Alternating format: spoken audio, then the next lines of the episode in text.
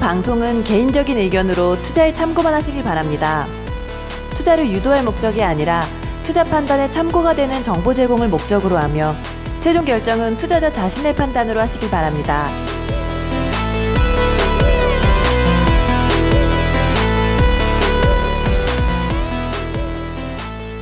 팟캐스트 주식 나오 제대로 먹겨보자 피터 K의 종목 발굴 연구소 2부 시작, 시작하도록 하겠습니다.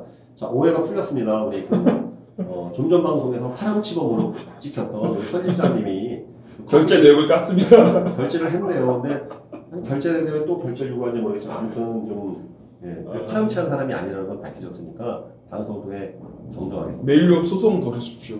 지금 사기쳤습니다, 지금. 아. 알겠습니다. 자, 피터 K님 이제 우리 그, 또 어떤 부분 준비된 내용 좀 말씀해 주시죠. 네, 그, 오늘 종목을 말씀드리기 앞서 이 종목의 컨셉, 종목이 접근하는 방법에 대해서 먼저 말씀을 드리고, 그거- 그런 이제 저- 접근 방법을 실제 적용을 했을 때 이런 식으로 제가 접근했다는 거를 좀 말씀드리려고 합니다. 이 종목은 중요하지 않아요. 예, 다시 한번 말씀드리지만은 이런 식으로 접근을 하면은 좀 더 덜 잃고 그리고 이제 어, 수익보다는 덜 잃고 또 어느 정도 하방이 있는 종목이니까 이런 식으로 좀 접근하면 좋겠다는 취지하에서 좀 먼저 말씀드리겠습니다.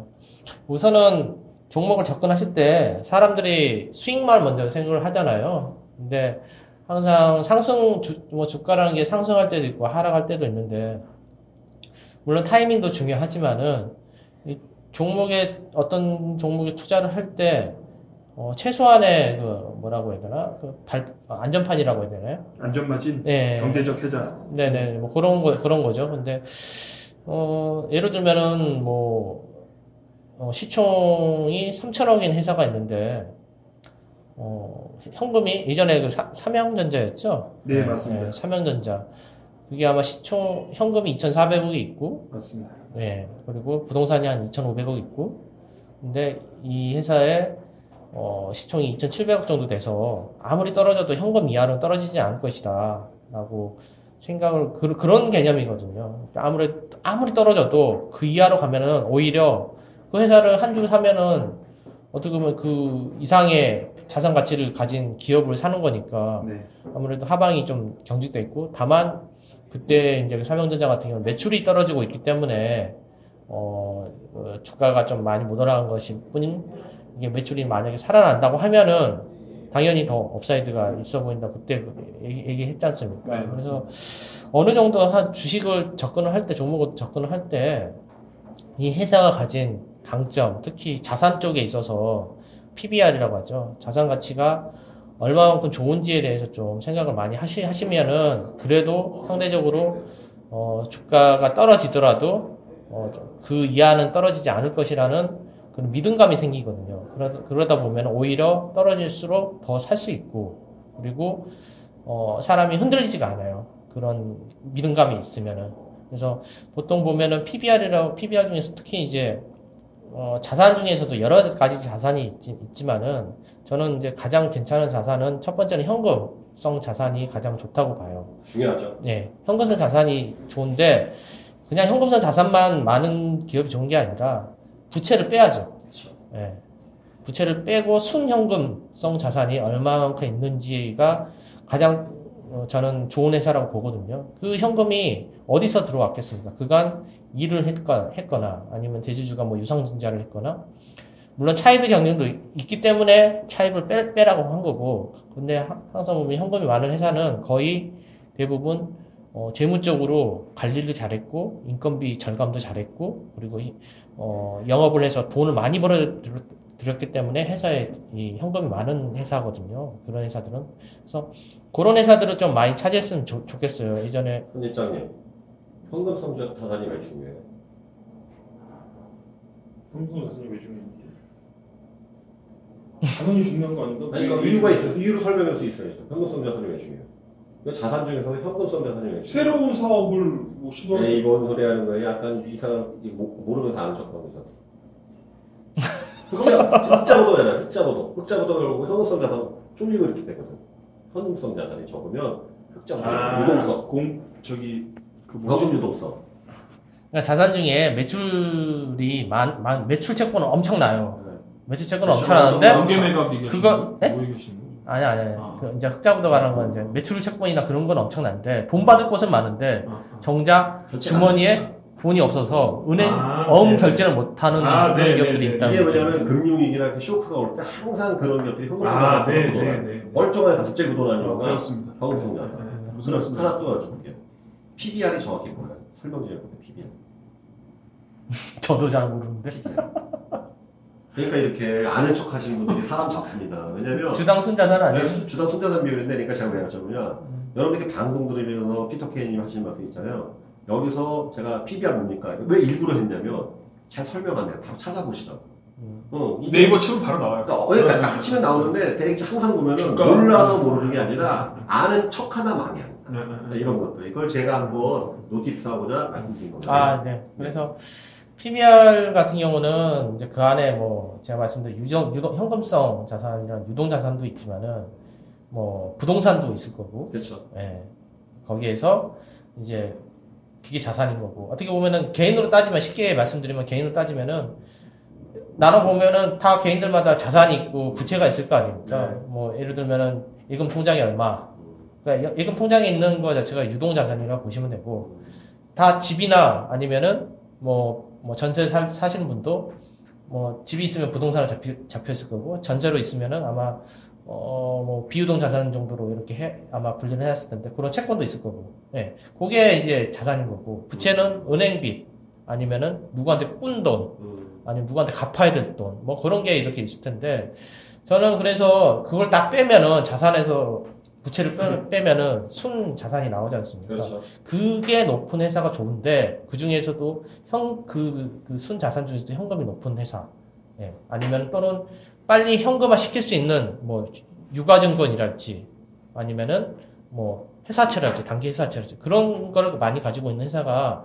정말 좋은 회사다라고 말씀드리고 싶고 부동산도 좋지만 근데 부동산은 아무래도 좀 이 약간 유동화가 쉽지 않기 때문에 네. 예, 뭐 그런 그런 것도 있고 두 번째는 어 이렇게 그 재무 구조가 좋, 좋으면서도 그 사업의 비즈니, 비즈니스 모델 자체가 참 성장성을 겸비하면 더 좋겠죠. 그리고 그리고 사, 사업 성장성도 있지만은 이 사업에 대한 이, 이, 사, 이 회사가 운영하고 있는 산업에 대한 비전 그게 있으면 참 좋을 것 같아요. 그게 성장성이 있으면은. 그래서 오늘 뭐 이 두 가지 측면에서 현금도 좀 가지고 있고 그러다 보니까 주가 하방성은 좀 낮고 저는 항상 그런 종목을 요즘 많이 찾고 있거든요. 네. 하방은 좀 막혀 있고 이 산업 성장이나 아니면 앞으로 벌어들여야지 또 현금이 더 쌓일 거 아닙니까?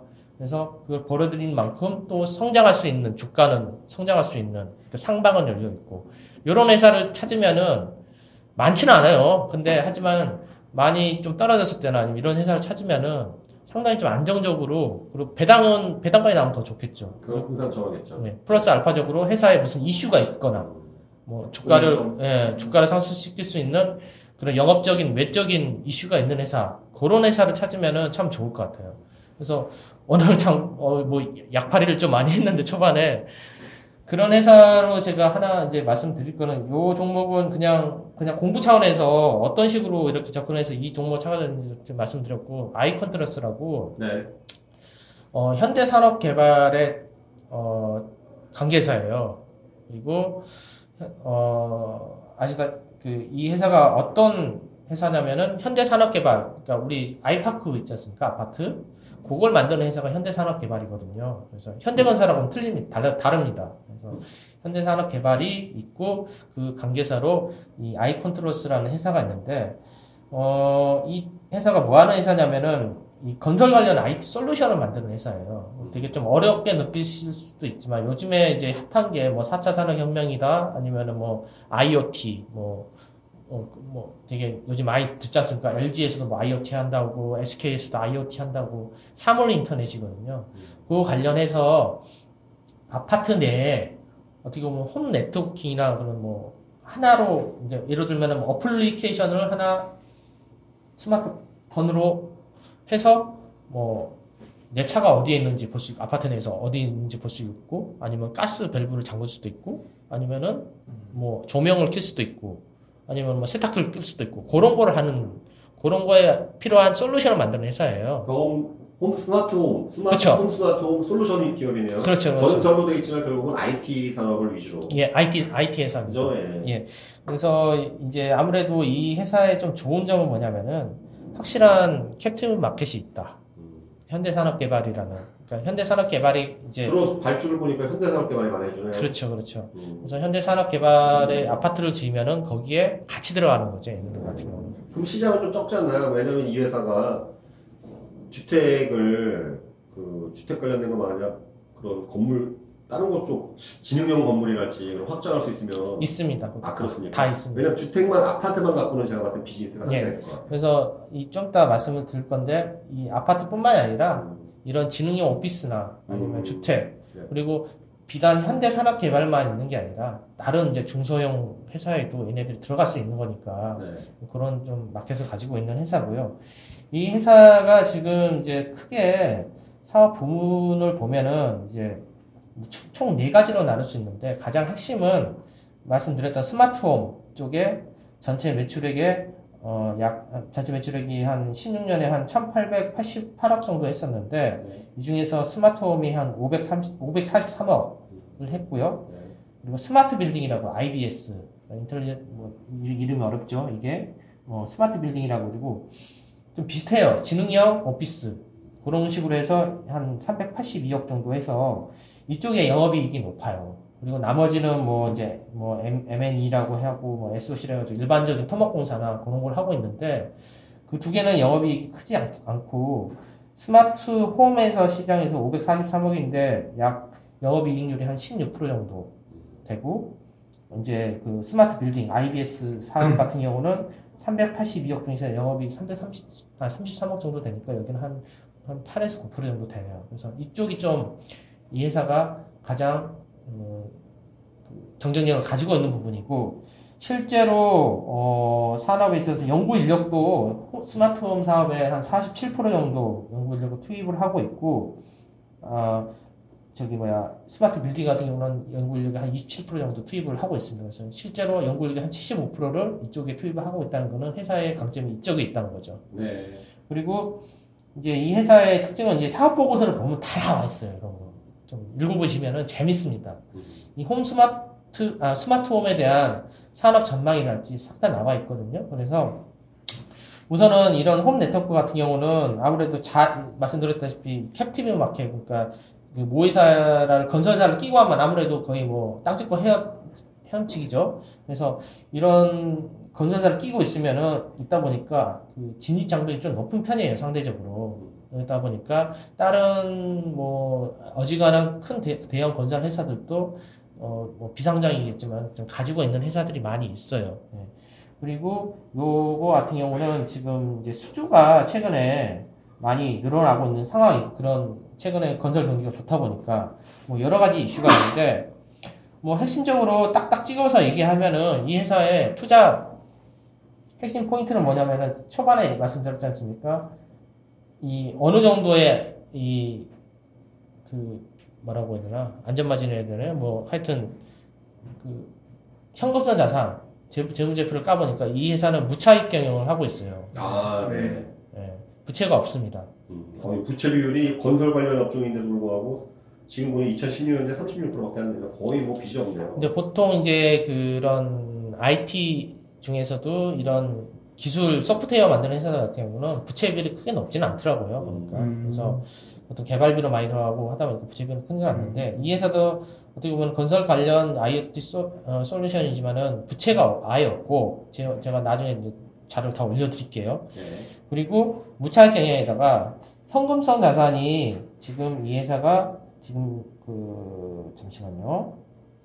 현금이 한 113억 가지고 있고 그리고 회사채로 한 594억 정도 갖고 있고 뭐 이런 식으로 해서 현금성 자산만 약 733억 정도 들고 있습니다. 작년 기준으로 해서. 근데 이 회사 시총이 지금 얼마죠? 근데? 2,580억. 예, 그 정도 되는데 지금 좀 더 떨어졌을 거예요. 아마 2,400억 정도 될 것 같은데 어, 현금성 자산, 자산이 733억이고, 어, 현대산업개발, 모회사 현대산업개발에 대한 지분을 이 회사가 한 3.38%, 그러니까 약 255만 주를 들고 있는데, 요게 이제 장부가로는 되게 낮게 책정이 돼 있어요. 주당 한 2만 7천원으로 돼 있어가지고, 장부가가 한 689억으로 돼 있는데, 실제로 지금 현대산업개발이 한 4만 5, 6천 원 정도 하고 있는데, 그걸로 반영을 했을 때는 약 현대산업개발 지분이 한 1181억이 있는 겁니다. 이것보다는 최근에 이제 비슷한데, 이 두 개를 합치면은 현금하고 이 현대산업개발하고 지분을, 지분하고 이제 합을 내보면은 약 1,900억 정도의 현금성 자산이 있는 거예요. 그리고 부채는 없고. 그러면은 이 회사는 아무리 못해도 뭐 영업이익이나, 영업이익이나 당기순이익을 제로라고 한다 한들 1,900억은 항상 들고 있는 거거든요. 그렇죠? 예. 그러다 보니까 주가의 하방은 이 이상 내려가지 않을 것이라는 게 제 이제 첫 번째 어, 투자 아이디어입니다. 네. 그래서 지금 시가총액이 2,400억 정도 되긴 하는데 현금성 자산을 제외한 게 한 500억 정도니까 영업 가치로 500억 정도 뭐 그 정도 볼 수 있긴 하지만은 문제는 아니 좋은 거는 이 회사가 꾸준히 돈을 벌어들이고 있어요. 또 보시면은 이제 재무제표 보시면 올해는 한 200억 정도 낼 것 같고 당기순이익을 내년하고 내후년에도 못해도 261억과 한, 한 300억 정도 벌, 벌어 들인다고 했거든요. 그러면은 만약 2016년에 1900억 정도 현금을 들고 있잖아요? 근데 올해 200억을 벌었어요. 그러면 현금이 어떻게 되겠습니까? 2100억 정도 늘겠죠. 그리고 내년에 한 260억 또 번다. 그럼 2360억. 그럼 형, 시총하고 거의 똑같아요. 매, 음. 근데 매해 여기 쌓인다는 거죠. 음. 현금성 자산이. 다 떨군다 하더라도 부채는 없으니까. 그러면은 이 회사는 점점 현금이 늘어날 것이고, 그러면 뭐 주가는 현금 늘어나는 만큼 최소한 이 상승 상승을 좀 기대해 보지 봐도 괜찮지 않을까라는 생각을 하고 있고, 그러면 이 회사가 지금 뭐 당기 순이익을 뭐 한 230억 정도 벌어진다는데 그거에 대한 근거는 어디 있냐? 수주 잔고가 늘어났어요, 많이. 수주 잔고가 이미 재무제표상으로 늘어났고 이 회사의 특징이 말씀드렸다시피 그 현대산업개발에 들어가는 아파트 쪽이나 그쪽으로 많이 들어가기 때문에 현대산업개발이 아파트를 아, 현대산업개발의 아파트 수주 잔고를 보면 얘네들도 따라올 거고 그런 거 보면은 현대산업이 요즘 좋거든요. 아파트 많이 분양도 하고. 제가 보기에는 이거는 뭐 제가 보기에는 컨센서스 상으로는 큰 하자는 없다. 최소 앞으로도 200억 이상씩은 좀 벌어, 벌어들일 것 같다 최소한. 그러다 보면은 좀 현금이 쌓이니까 이 회사는 뭐 하방은 막혀 있지 않나 그게 이제 좀 이야기가 길었습니다만 그런 게 첫 번째 아이디어고 두 번째는 이 회사가 이제 제가 서두에 말씀드렸듯이 이런 현금사 자산이나 재무적 그 재무 구조가 좋은 좋은 회사 그리고 영업력도 좋은 회사 플러스 알파가 있었으면 좋겠다고 말씀드렸지 않습니까? 플러스 알파 이 회사 플러스 알파가 있어요. 주가에 상승할 수 기대를 할 수 있는 상승 모멘트에 있는 게 뭐냐면은 지배 구조 이슈가 있어요. 음, 순환 숫자 구조요. 예, 예. 지금 문재인 정부 쪽에서 자꾸 이제 계속 이제 김상조 뭐 이렇게 해서 좀 대기업들의 지배구조 일자리 그리고 그리고 일, 그 일감 일감 몰아주기, 예, 일감 일감 몰아주기에 대해서 태클을 걸고 있는데 이 회사도 저- 절대 자유롭지 않습니다. 그렇죠. 예, 이 현대산업개발 그룹 어떻게 보면 그룹이라고 봐야 되는데 어, 현대산업개발에 대한 이제 현대산업개발이 모회사고 이 회사가 자회사인데 몰아주기가 좀 심해요. 제가 봐도 네. 캡틴 마켓에서 갖고 있기 때문에 그럼 이거를 지분을 줄이든지 아니면 합병을 하든지 해야 되는데 제가 보기에는 최근 나온 리포트 상으로 볼 때는 합병을 할 가능성이 상당히 높을 것 같습니다. 어떤 식으로 합병을 하냐면 옛날- 옛날에 현대차 얘기했다시피 현대산업개발을 지주사와 사업회사로 분리를 한 다음에 지주사와 이 어, 아이콘트로스하고 합병하는 그런 구도입니다. 왜 이렇게 하냐? 지금 현대산업개발에 대한 지, 어, 대주주의 지분이 18%인가 밖에 되게 낮아요. 되게 낮기 때문에, 음, 잠시만요. 제가 볼게요. 정몽규, 시- 정몽규 회장의 지분이 좀 현대 그 산업에 대한 지분이 좀 낮기 때문에, 우호지분까지 합쳐도 한 18% 정도밖에 안 되기 때문에, 지분을 늘려야 될 필요성이 있어요. 그러다 보면은 지주회사를 분리한 다음에 지주회사 이- 대신 이 아이콘 트레스에 대한 지분은 54%인가 하여튼 되게 높거든요. 그러면 두 개 회사를 합치면은 최소한의 지분은 우호 지분은 30% 이상 확보할 수 있는 거예요. 그러다 네. 보니까 이 지주사 관련해서 이슈도 플러스 알파적으로 있기 때문에 어느 정도 주가 상승을 좀 기대해야 되지 않냐. 옛날 예전에도 말씀드렸다시피 아무래도 대주주 입장에서는 본인이 많이 소유하고 있는 회사의 주가가 올라가야지 자기 지분을 높일 수 있기 때문에 그런 이슈적인 측면도 있어서 이 회사는 어, 추후적으로 좀 괜찮지 않을까. 예. 그래서 그 플러스 알파로 보시면 될 것 같습니다. 그래서 종목을 보실 때, 어, 제가 저 혼자 계속 얘기하는 것 같네요. 질문사항이나 그런 거 없- 없나요? 근데. 저는 아이콘트롤스를 뭐 솔직히 잘 모르겠습니다. 공부를 안 해봐서 음, 예, 그냥 한번 읽어봤는데 근데 저는 네 좋은 것 아니, 같아요. 모멘텀도 있고 아니 어, 그 보면 맞지 않습니까? 지금 사실 보면은 안자전도 있고 음. 확보된 시장이 있다. 어, 근데 물론 약간 너무 독점적으로 한, 현대산업개발로 받으니까 일감 몰아주기 규제를 할수 있는 것도 있겠지만 일단은 독점 시장이 있고 또 스마트홈이라는 테마 자체가 좋잖아요. 4차 구매도 연관된 거니까. 네.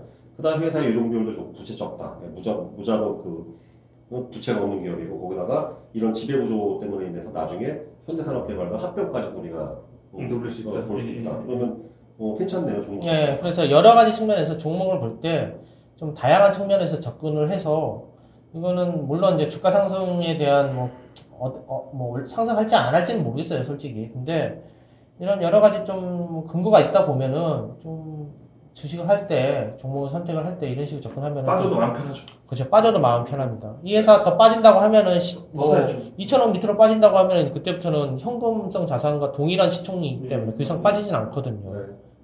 최소한 잃지 않는 투자는 할수 있다는 거. 예.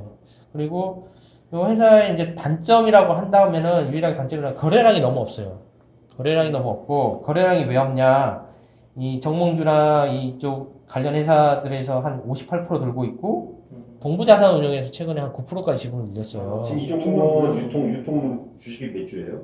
한 25% 정도밖에 안 아, 됐어요. 그거밖에 안 돼요? 네. 유통 주식 수가 적네요 일단. 네, 시총이 2,400원인데 네. 유통지수도 워낙 적고 그러면 거래량이 없죠 이게. 네. 그래서 지분 구조를 봐도 뭐그 정몽주 회장 쪽에 58%, 동부자산운용에서 한 9%, 그리고 국민연금공단에서 한 7, 8% 정도 들고 있거든요. 그래서 유통 지수가 이미 가지고 있는 사람들이 75%를 갖고 있기 때문에 음, 개미가 팔지 한은 뭐 주식 이거 싸게 그냥, 저기 봐 낮은 호가에다 걸어놓고 기다려야 되겠네요. 예, 그래서 제가 보기에는 나름 또 부채도 없고 하니까 배당도 뭐 좀 기대해 볼 만 할 것 같고 아니 근데 이런 좋은 주식은 특징이 뭐냐면 거래량이 거의 없어요. 잘 안 나와요. 네, 맞아요. 예, 왜냐면 잡주나 단기 급등주 이런 거나 매물이 터지는 것이지 이런 사실 이렇게 좋은 주식들은 근데 인내를 가지고 사셔야지 조금씩 매집을 해야 한단 말이에요. 좋은 주식들은 상식으로 생각해 보십시오. 낮을수록 우리가 반대로 입장에서 주식이 떨어질수록 주가가 떨어질수록 사고 싶은 주식이야. 그 팔겠어요 개미들이 나만 그렇게 생각해. 다른 개미들은 안 안 내놓죠. 안 네, 내놓지. 맞습니다. 예, 떨어지기만 기다리고 있겠죠. 그러니까 이런 주식은 사기가 힘들단 말이에요. 사기가 힘드니까 몰빵 때릴 수가 없고 분할 매집을 통해서 오랜 시간을 거쳐서 이렇게 사야 한단 말이죠. 아, 그러니까 추가적으로 이제 최근에 뭐, 이, 이 아마 동부자산 운용인지 모르겠는데, 그 기관들에 한번 들였다가, 어, 들어 올렸다가 지금 쑥 빼고 있는데, 그때 당시에 얘네들이 한 3만, 한 500원 정도에 샀어요, 얘네들이. 평단가 자체가. 그래서 많이 좀 매집했던 것도 있고, 뭐 여러 가지 측면에 봤을 때는 크게 빠질 것 같진 않다. 여러 가지 측면에서 뭐 그렇게 생각해서 좀 괜찮은 종목인 것 같다. 뭐, 크게 먹을 종목은 아니지만, 뭐 그런, 그런 것 같습니다. 제가 보기에는. 그리고 이 현대산, 하- 하나만 더 추가하자면 현대산업개발에 대해서 지배구조가 약, 취약, 취약하거든요. 한 18% 정도밖에 안 되기 때문에. 그래서 제가 이제 나중에 올려드리겠지만은 템플턴 자산운용이라고 좀 유명한 펀드, 미국계 펀드가 있는데 이쪽에서 가- 계속 지분을 사고 있어요. 현대산업개발에 음. 대한 지분을 거의 한 9%? 8% 9% 정도 사고 있는데 꾸준히 눌리고 있거든요. 음. 그러면 대주 입장에서는 좀 불안해요. 음. 이런 그렇죠. 애들이 들어오면은 경영권에 경영권 대한. 예, 좀 불안도 있고 얘네들이 뭘 요구를 했을 때 배당 올려달라고 하겠죠. 예, 배당 올려달라고 하면 들어줄 수밖에 없는 거거든요. 그리고 뭐 사회이사 선임을 할 때도 이쪽에서도 네, 그렇겠죠. 예, 이렇게 해버리면 상당히 불안하기 때문에 제가 보기에는 지주사는 분명히 가지 않을까 음. 아, 그런 생각입니다. 네. 자, 그럼 황사님, 네. 네, 카톡만 보지 마시고 아니 뭐 내용이 관련된 거예요. 우리 저 피터팬이 이렇게 힘들어요. 이렇게 얘기 혼자 계속 해주셨는데 선생님 좀 아. 걷어주시지 않으면 네. 아니 안 그래도 그거 관련해서 보려고. 일부에서 선수 선수하고 사기친 게 희석이 안 돼요. 좀 이렇게 활약을 해주셔야죠. 이 방송 왜 나오신 거예요 도대체? 제가 그 피터 케이님이랑 통화하다가 내용이 너무 좋아서 제가 메모한 게 있는데 오늘 방송 내용이랑 되게 좀 통하는 얘기예요. 그래서 이거 말씀드릴게요. 일단 뭐 저희 방송 자체가 중수 이하를 상대로 하는 방송이니까 중수 이상은 다 아시는 얘기일 거고 중수 이상은 저기 이리온 들으세요. 네, 이리온 들으면 되고 그때 이제 저한테 뭘 말씀하셨냐면 이 주식을 볼 때 네 가지를 봐야 된다고 말씀하셨거든요. 제가요? 첫 번째가 제가요? 네. 어, 네. 첫 번째가 captive market. 음. 네. 두 번째가 자산. 세 번째가 배당. 음. 네 번째가 실적이나 업황. 네. 이렇게 얘기하면은 좀 captive market하고 실적 업황 똑같은 거 아니에요? 아니요 좀 달라요. 그래요? 그게 이제 종목을 예를 들어서 아니 말씀. 독점적 시장에 있으면 실적 업황 좋겠지 당연히. 예예. 그러니까 turnaround 이런 것도 있으니까. 음. 네, 네. 그래서 이거를 제가 뭐 이제 초보들 기준으로 말씀드리면 뭐 종목은 기존에 네, 했던 것들, 예. 말씀해 주시면 되니까. 네. 이제 세진중공업 같은 경우가 이제 captive market이 현대 미포조선이랑 현대 중공업이라는 회사가 있지 않습니까? 그리고 있고 토지도 가지고 있고 유동 예, 토지도 부동산도 가지고 있고 더구나 이제 자산 재평가를 하게 되면 토지의 가치가 더 올라가는 거고 그다음 배당 같은 경우는 이제 그 윤지원 상무가 2세인데 그 사람이 이제 승계 문제 때문에 배당이 원래 작년에 한 2.4% 정도 줬는데 올해는 그것보다는 다 올라갈 거라고 생각하고 있거든요. 그래서 배당도 있고 더구나 또 뭐가 좋냐면 지금 조선업이 바닥을 치고 실적이 올라오고 있지 않습니까? 네. turnaround 있지 않습니까? 그래서 이런 거를 보시면 잃지 않는 투자를 할 수 있고 두 번째 예로는 테라세미콘 아니, 그, 아니, 왜 3천, 아니, 잠깐만. 3,000%왜 빠져요, 지금? 이, 이 종목을 얘기하고 있는데. 아니 지금 이거 이제 종목을 예를 들면서 이제 이런 걸 봐야 된다고 말씀드리는 거죠. 네, 네. 테라세미콘도 이제 예를 들어서 captive market이 있지 않습니까? 삼성 디스플레이라는 captive market이 있고 삼성 디스- 디스플레이가 공장 증설을 하고 추가 증설을 하고 그 다음에 OLED 업황이 좋고 이러다 보니까 회사가 당연히 수익이 날 수밖에 없고 얘네 같은 경우는 자산은 마땅히 없지만 과점 시장이거든요. 비아트론이랑 그 다음에 테라세미콘이 반도체 열처리를 갖다가 가점하고 있다 보니까 수혜를 입을 수밖에 없고 더구나 이제 비아트론 같은 경우는 뭐 써놓지 않았는데 비아트론 같은 경우는 LG향이기 때문에 아무래도 테라세미콘이 훨씬 더 좋은 평가를 받을 수밖에 없거든요. 그래서 뭐 이런 식으로 종목을 접근하면 좋을 것 같고 제가 뭐 세진중공업 테라세미콘을 예를 들어서 말씀드린 거는 제가 아는 종목이 그거밖에 없어서 그냥 예를 들어서 말씀드린 겁니다. 이 틈을 튼다 또 본인. 아, 저 테라세미콘 안 들고 있어요. 이거 한다고 더 쉽게 얘기하면 제가 이렇게 표현드리고 싶어요. 그래갖고 그 예를 들어서 분당에 네. 어느 집이 음식이 그러니까 라면 집이 장사가 잘 돼요. 그럼 뭐가 좋은 거예요? 첫 번째 어느 라면집 장사가 잘 돼. 1번 뭐예요? 맛이 있겠지. 그렇죠. 맛이 있어요. 음. 결국은 차별성. 음. 그 회사가 판매 그, 그 사업의 차별성. 음. 그게 차별성이 그게 잘 팔릴 거 아니에요. 네, 맞습니다. 그냥 차별성 맛이 좋아야 된다. 두 번째 입지 조건.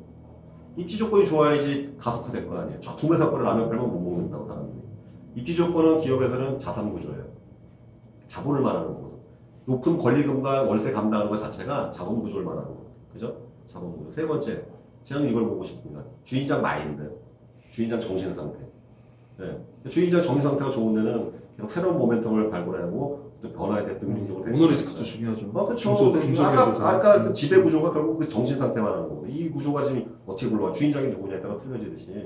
그 다음에 이제 더 중요한 것은 이거죠. 이 주가가 지금 싼지 비싼지. 그렇잖아요? 그러니까 좋은 기업이라 하더라도 비싸게 사면 의미가 없죠. 상투성. 네, 맞습니다. 네, 네. 그러니까 좋은 기업인지 발굴하는 안목과 이 기업이 싼지, 상대적으로 싼지 비싼지 내가 할 수 있는 평가할 수 있는 능력이 되는데 아, 네, 맞습니다. 네, 이것을 가지고 우리 이제 피터 케이님, 선진장님, 저하고 우리가 항상 고민하고 이 방송 들으신 분 고민하겠죠. 중요한 건 좋은 기업인지 두 번째 충분히 싼지. 네, 싼 거는 이제 당연하다는 전제하에 말씀을 안 드렸어요. 네, 근데 이게 어렵단 말이죠. 왜냐 좋은 기업은 되게 비싸잖아요. 네, 네. 싼건 항상 싸구려 그런 되게. 네. 근데 우리가 이제 착각하는 거는 싸니까 만만하게 샀다가 더 싸지니까 개박살 나고 비싸니까 비싼 줄 알고 못 샀다가 알고 보니까 더 올라가. 그래서 근데 그 고민이었거든요. 비싼 거 같았는데 안 샀더니 더 올라가, 더더 올라가. 그 얘기는 이제 절대 가격이나 valuation 이제 삼성전자나 SK하이닉스 얘기할 때 많이 얘기하는 또 하던잖아요. 거의 뭐 그럴 일은 없지만은 진짜 싸게 사는 거는 바겐세일 할때 사야 되는 건데. 그렇죠. 어. 그, 그 남선 선생님의 방법이죠. 기다리고 기다리고 기다리다가 결정적인 순간에 아니면 이 종목 같은 경우는 이제 시총이 2,000원 밑으로 떨어진다. 그럼 박앤셀인 거죠. 그렇죠. 예. 뭐 그런 겁니다. 그래서 음. 요약하면 그냥 이 종목은 그냥 뭐, 아, 이 종목이 아니라 종목을 보실 때 첫 번째 재무구조적으로 순 자산 가치가 얼마만큼 되는지 그 중에서도 현금성 자산이 많으면 좋다. 물론 부동산도 좋지만 어, 두 번째는 이 실적이 어느 정도 확보가 되어 있는지 그리고 그 시장 내에서 어느 정도 이렇게 좀 말씀하신 캡틴 마켓이나 아니면 시장 점유율이 어느 정도 되는지 확보가 되었는지. 세 번째로 세 번째로 이제 플러스 알파적인 거, 네, 뭐 지- 이런 뭐 지배구조 이슈랄지 아니면 이 회사가 어떤 뭐 엄청난 기술을 뭐 개발하고 있다랄지 아니면은 어디에 뭐 특허를 지금 신청했는데 뭐 바이오지 같은 경우 특허를 신청했는데 뭐, 어, 음. 뭐 될- 된다랄지. 그런 이슈적인 거를 복합적으로 가지고 있는 기업이면은 기본적으로 남사님 그렇게 말씀하시더라고요. 기본적으로 베이스가 있는 상태에서 플러스 알파적인 회사를 찾아라고 그렇게 말씀하시더라고요. 왜냐하면은 이 기본적인 거는 어, 주가가 떨어졌을 때 그 하방 경직성 플러스 알파는 주가에 상승할 수 있는 큰 모멘텀. 진짜 당연한 얘기인데 네. 진짜 가슴이 와닿는 얘기네. 네. 진짜 당연한 말씀. 그래서 그런 식으로 좀 종목을 접근하실 때 그그돈 버는 거 쉽지 않아요. 하지만 공부하는 건 어렵지만은 그래도 아 공부는 쉽진 않아요. 돈 버는 게 어렵지 않아요. 이런 공식 성공 공식만 계속 찾다 보면은 그런 기업만 찾을 수 있다면은 그게 아니라 그런 기업만 찾겠다는 의지만 있으면은 언젠가는 꼭 하나씩 걸립니다. 그러니까 다 같은 얘기네요. 제가 아까 얘기한 그쵸? 네. 캡틴 마켓이랑 자산 배당 실적이랑 예. 그게 다 같은 얘기고. 투자하고 투기가 요즘이에요. 투자하고 투기는. 투기는 요행수 말하는데 재수. 투자는 자기 노력을 쌓죠. 노력을 쌓아서 그 결과물을 찾는 게 투자인 것이고 투기는 그 시간의 타이밍을 보는 건데 요행수 말하는데 어, 투기는 항상 단순간에 이길지 모르지만 이게 이게 long 시간을 쭉 늘려보면 결국 쪽박차요. 결국 네, 결국 없어. 사람은 이렇게 가, 주식이든 보니까 결국 실력대로 가더라고요. 네, 그러다 안 되면 절대 그게 돈이 내 돈이 아니다라는. 마, 맞습니다. 자꾸 투자 기간이 길어지면 길어질수록 시간이 가는 갈수록 실력 들어가는 늘어나죠. 예, 그러니까 우리가 한, 한순간에 실력이 혹해갖고 사랑해서 살 수는 있지만 음. 그 궁합만 보고하면 결국 결혼해도 이혼하잖아요. 예. 그래서 그런 것 같아요. 저도 저도 본격적으로 수익 난 지 5년인데 아직 자신이 없어요. 네. 네, 네. 5년 갖고는 안 될 것 같아요. 하여튼 오늘 혹시 준비된 내용 더 있으신가요? 아 이제 힘들어서 아, 예, 말씀 예, 너무 예. 많이 이제 같아요. 그럼 오늘 이제 마무리 멘트 우리 이제 매번 이제 선시장부터 오늘 저 일부에서 약간 사기성 짙은 어떤 하신 뭔가 예. 오늘 마무리 좀 해주시죠. 네, 저는 그냥 이거 다시 말씀드리겠습니다. 캡티브 마켓, 자산, 배당, 실적 또는 업황, 주식 선정하실 때 꼭 이거 고려해서 선정하십시오. 감사합니다. 네, 뭐 종목 제가 말씀해 말씀드려도 되죠? 네. 종목을 보실 때 자기만의 투자 공식이 있었으면 좋겠습니다. 음. 말씀하신 뭐 선진장님 말씀하신 그런 것도 좋고 제가 오늘 말씀드린 내용이 좀 제가 좀 장하게 했는데 그걸 다시 한번 들으시면서 보시면서 이, 이 사람이 뭐 도대체 뭘 하고 있는지 핵심만 딱딱 뽑아내가지고 그거를 노트에 적으셔가지고 종목을 볼 때 얘가 여기에 해당되는지 그냥 그러면 수학 공식 풀리듯이 구구단 하듯이 바로 되, 는 거거든요. 카페에 자료 올리신 거 보면서 네. 들으면서 공부하시면 될 것 같아요. 네, 네, 그렇게 네, 좀 네, 주식 공부를 하실 때. 이렇게 되면은 차트에는 그런 게 안 나와 있어요. 맞습니다. 차트에는 뭐 재무 구조가 나와 있습니까? 아니면은 뭐 이 회사가 현금을 얼마 갖고 있는지 그게 나와 나 있습니까? 이, 이 회사가 계속 떨어지다가 어느 순간 멈추는데 왜 멈추는지도 몰라요. 차트로만 봐서는. 근데 하지만 이런 걸 알면은 아 얘는 이것 때문에 가는구나. 이것 때문에 안 가는구나. 알 수 있거든요. 항상 그런 걸 좀 염두에 두시고 해서 하셨으면 좋겠습니다. 네. 네, 오늘 이상으로 방송 마무리하겠습니다. 한 가지 우리 주로버 청취자 여러분들한테 기쁜 소식을 알려드리겠습니다. 이건 기획 단계에 있는데요. 우리 어, 피터 케이님, 피터 케이님께서 어, 이제 날백수가 되셔서 물론 전업주자라도 날백수는 아닙니다. 아무튼 시간이 거친 주식에 집중하실 수 있는 시간도 많이 나왔고 그래서 제가 생각하는 건 뭐였냐면 어, 사실 저희 방송 들으신 분들에서 제가 봤을 때는 카페에 계신 분이나 방송 들으신 분의 90%는 굉장히 초보자인 것 같습니다. 그래서 보니까 어, 차트도 잘 못 읽으시는 분도 많고 맨날 얘기 듣지만 재무제표 볼 때마다 헛갈리고 PBR, PER 머릿속에 잘 안 들어오죠 이 개념이 이런 개념이 쉽게 들어오면 누구든지 고수되겠죠 맨날 사업 리포트, 기업 리포트 봐야 되는데 어느 부분을 읽어야 될지 이런 전혀 안, 기본이 안 돼 있으신 분들이 의외로 많다는 것이죠. 왜냐? 그럴 수밖에 없어요, 다. 왜냐면 어려운 전문 용어가 등장했다 그러는데, 저희가 기- 생각하는 것은, 이 준호버시라는 카페와의 방송이 그런 분들한테 길잡이가 되려면 종목이 중요한 게 아니라 그런 종목을 찾아내는 법. 소위 말하는 물고기 잡목을 저희가 알려드리려고 하는데, 어떤 그런 교육과정. 그러니까 완전 초보부터 최소한 고수, 중수 정도까지 우리가 뭔가 길잡이가 될 수 있는 그런 커리큘럼을 만들어갖고, 정말 그 최저 비용으로서 할 수 있는 그런 저희가 서비스라고 그러니까 교육과정 같은 걸 만들어 볼 기획을 갖고 있는데 피터 케이님께서 시간이 되시고 의욕적으로 하시는 분 의욕이 있으시다면 또 또 이런 거 관심 있으시면 조인 하신다면 그런 걸 좀 생각해 보고 있습니다. 그래서 어, 저도 역시 처음에 주식 배울 때 힘들게 배웠었고 많은 시행착오를 겪었는데 그런 시행착오 한두 번만 줄여도 우리가 많은 그 투자 손실을 막을 수가 있거든요. 그래서 어, 그런 것들에 대해서 뭐 교육 프로그램을 만들 생각을 갖고 있습니다. 어, 청취자 여러분들 많이 기대해 주시고요. 그 다음에 저희 방송 지금 좀 이렇게 어, 쭉 꾸준히 나가다가 좀 쉬었습니다만 하여튼 주로버스의 불꽃은 꺼지지 않습니다. 다음 이 시간에 또 뵙도록 하겠습니다. 감사합니다. 감사합니다.